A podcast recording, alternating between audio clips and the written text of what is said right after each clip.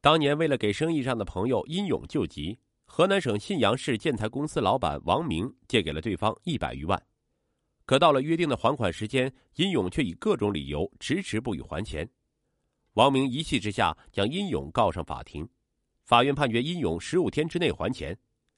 可拿着法院的判决书，王明同样未能要回属于自己的钱。气急败坏下，王明请了几名艾滋病人协助自己前去讨债，不料债未讨回，却引发一桩血案。河南信阳商人殷勇开有一家咨询公司。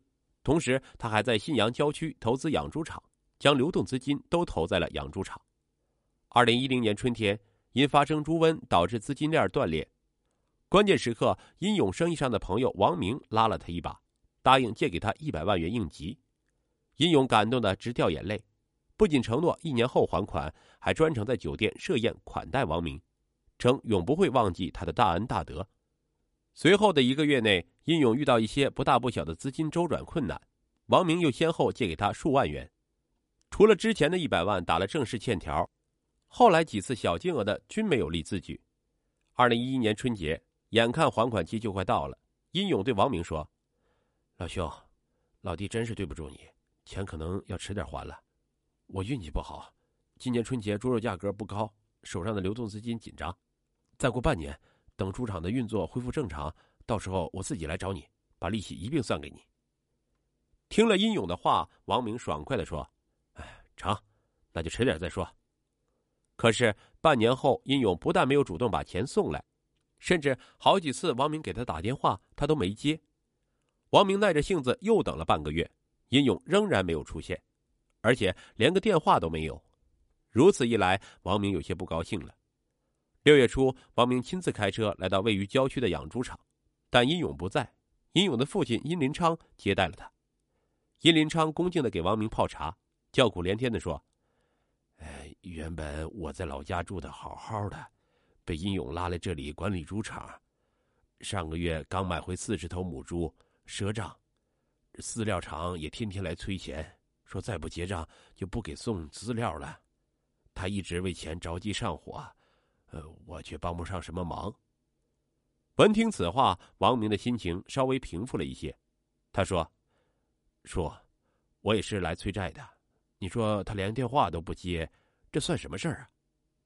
殷林昌频频点头，一同埋怨起来自己的儿子来。几天后，殷勇主动上门找王明，开门见山的说：“我不敢接你电话，实在是羞于见你。”事已至此，王明也没办法。只得再听殷勇承诺有钱马上还，但他不知道殷勇到底何时才会有钱。时间到了二零一三年夏天，殷勇自己的建材生意步入瓶颈，资金周转也出现了问题。他暗下决心，无论如何，今年一定要把那一百万收回来。然而，不管他如何催促，殷勇就是称没钱。这天，王明又去要账，殷勇仍然只是叫穷。王明怒了，他说。你一直叫穷是什么意思？不想还钱是吧？殷勇一听也恼了，回应道：“你以为我想欠你钱？这个月你都催了多少回了？得饶人处且饶人，你不要太过分。”两人闹得不欢而散。二零一三年六月，忍无可忍的王明一纸诉状将殷勇告上了法院，要求对方归还拖欠自己的一百零四万五千元。法院受理后，根据白纸黑字借据，很快判王明胜诉。要求殷勇在十五日内还清一百万元给王明，至于另外四点五万元，由于证据不足，不予支持。尽管如此，王明也并无异议，只要能拿回一百万，他决定不去计较那四点五万元了。不料十五天后，殷勇仍然没有把那一百万还回来，王明差点被气吐血。按律师指点，王明向法院申请了强制执行，而令他万万没想到的是，经法院查实，殷勇竟然是负资产。而且殷勇根本不承认自己欠王明的钱，无奈之下，王明再次将殷勇告上了法院。再审期间，王明和殷勇之间打起了游击战。从二零一三年八月起，只要一有空，王明就往殷勇家跑，催他还钱。殷勇每次能躲则躲，实在躲不过了就吵，两人的关系闹得越来越僵。屋漏偏逢连夜雨，二零一三年九月。王明建材厂的货车司机因为酒驾撞死了一名环卫工人。司机来自农村，家里无力赔偿，最后死者的丧葬费全由王明掏。雪上加霜的打击令王明一夜之间苍老了许多，他急需一笔钱拯救奄奄一息的生意，可殷勇还是那样打电话不接，发短信不回。王明的忍耐已经到达了极限。二零一三年年底，王明和朋友徐山峰吃饭时，把殷勇欠债不还的事情说了。徐山峰听后为他打抱不平，最后仗义的给王明出主意。他说：“有时候法律对付这些无赖真不管用，还不如来点特殊手段。”王明问：“什么特殊手段？”徐山峰神秘一笑，说道：“你不知道吧？驻马店有一批艾滋病人。”专门负责帮别人出气讨债，艾滋病人横竖是个死，天不怕地不怕，那些地痞老赖见了他们都会胆寒三分。王明担忧的问：“如果对方就是不肯还钱，真的让艾滋病人跟他们拼命吗？这算不算犯法？”徐山峰一边叹息一边摇头说：“哎，王明，你就是太老实了，才会落到今天这步田地。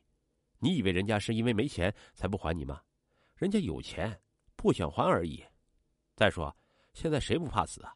一听说艾滋病人找上门，还不赶紧掏钱保命吗？对付这种老赖，就得以毒攻毒。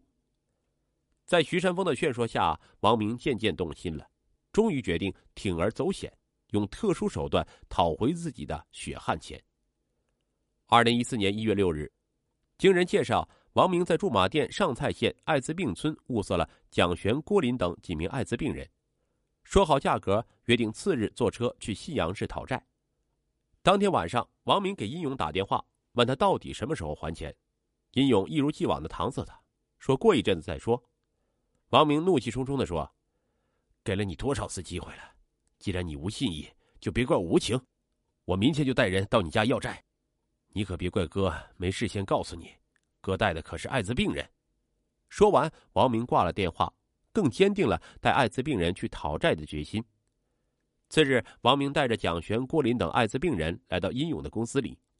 殷勇知道来者不善，立刻打电话报了警。信阳市平桥区公安局民警迅速赶到现场，了解案情。见了警察，殷勇指着王明说：“就是他，他带的几个人都是艾滋病人，赶快把他们抓起来！”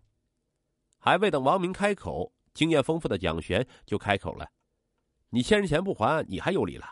没错，我们是艾滋病人，但我们打你了吗？偷你家东西了吗？凭什么抓我们？而另一个病人郭林更直接，他走到殷勇跟前，一边拿身体往殷勇身上撞，一边说：“来啊，来抓我啊！想不想咱俩打一架？”殷勇知道郭林身上带有可怕的病毒，吓得连连退后。王明当着警察的面说：“今天不还钱，我们就不走了。你们要动武，我们也奉陪到底。”警察赶紧将两人分开。好言相劝，进行调解，又把殷勇叫到公司外面商量解决的办法。谁知就在警察向殷勇了解情况时，王明在公司里面与殷勇的父亲殷林昌发生了争执。殷林昌要王明等人滚出儿子的公司，王明就示意郭林上前缠殷林昌，还拿传染病毒吓唬他。殷林昌一时气不过，随手抓起办公桌上的一把锋利的水果刀，毫不犹豫就往郭林身上捅，一边捅一边喊。你以为我怕你吗？嗯！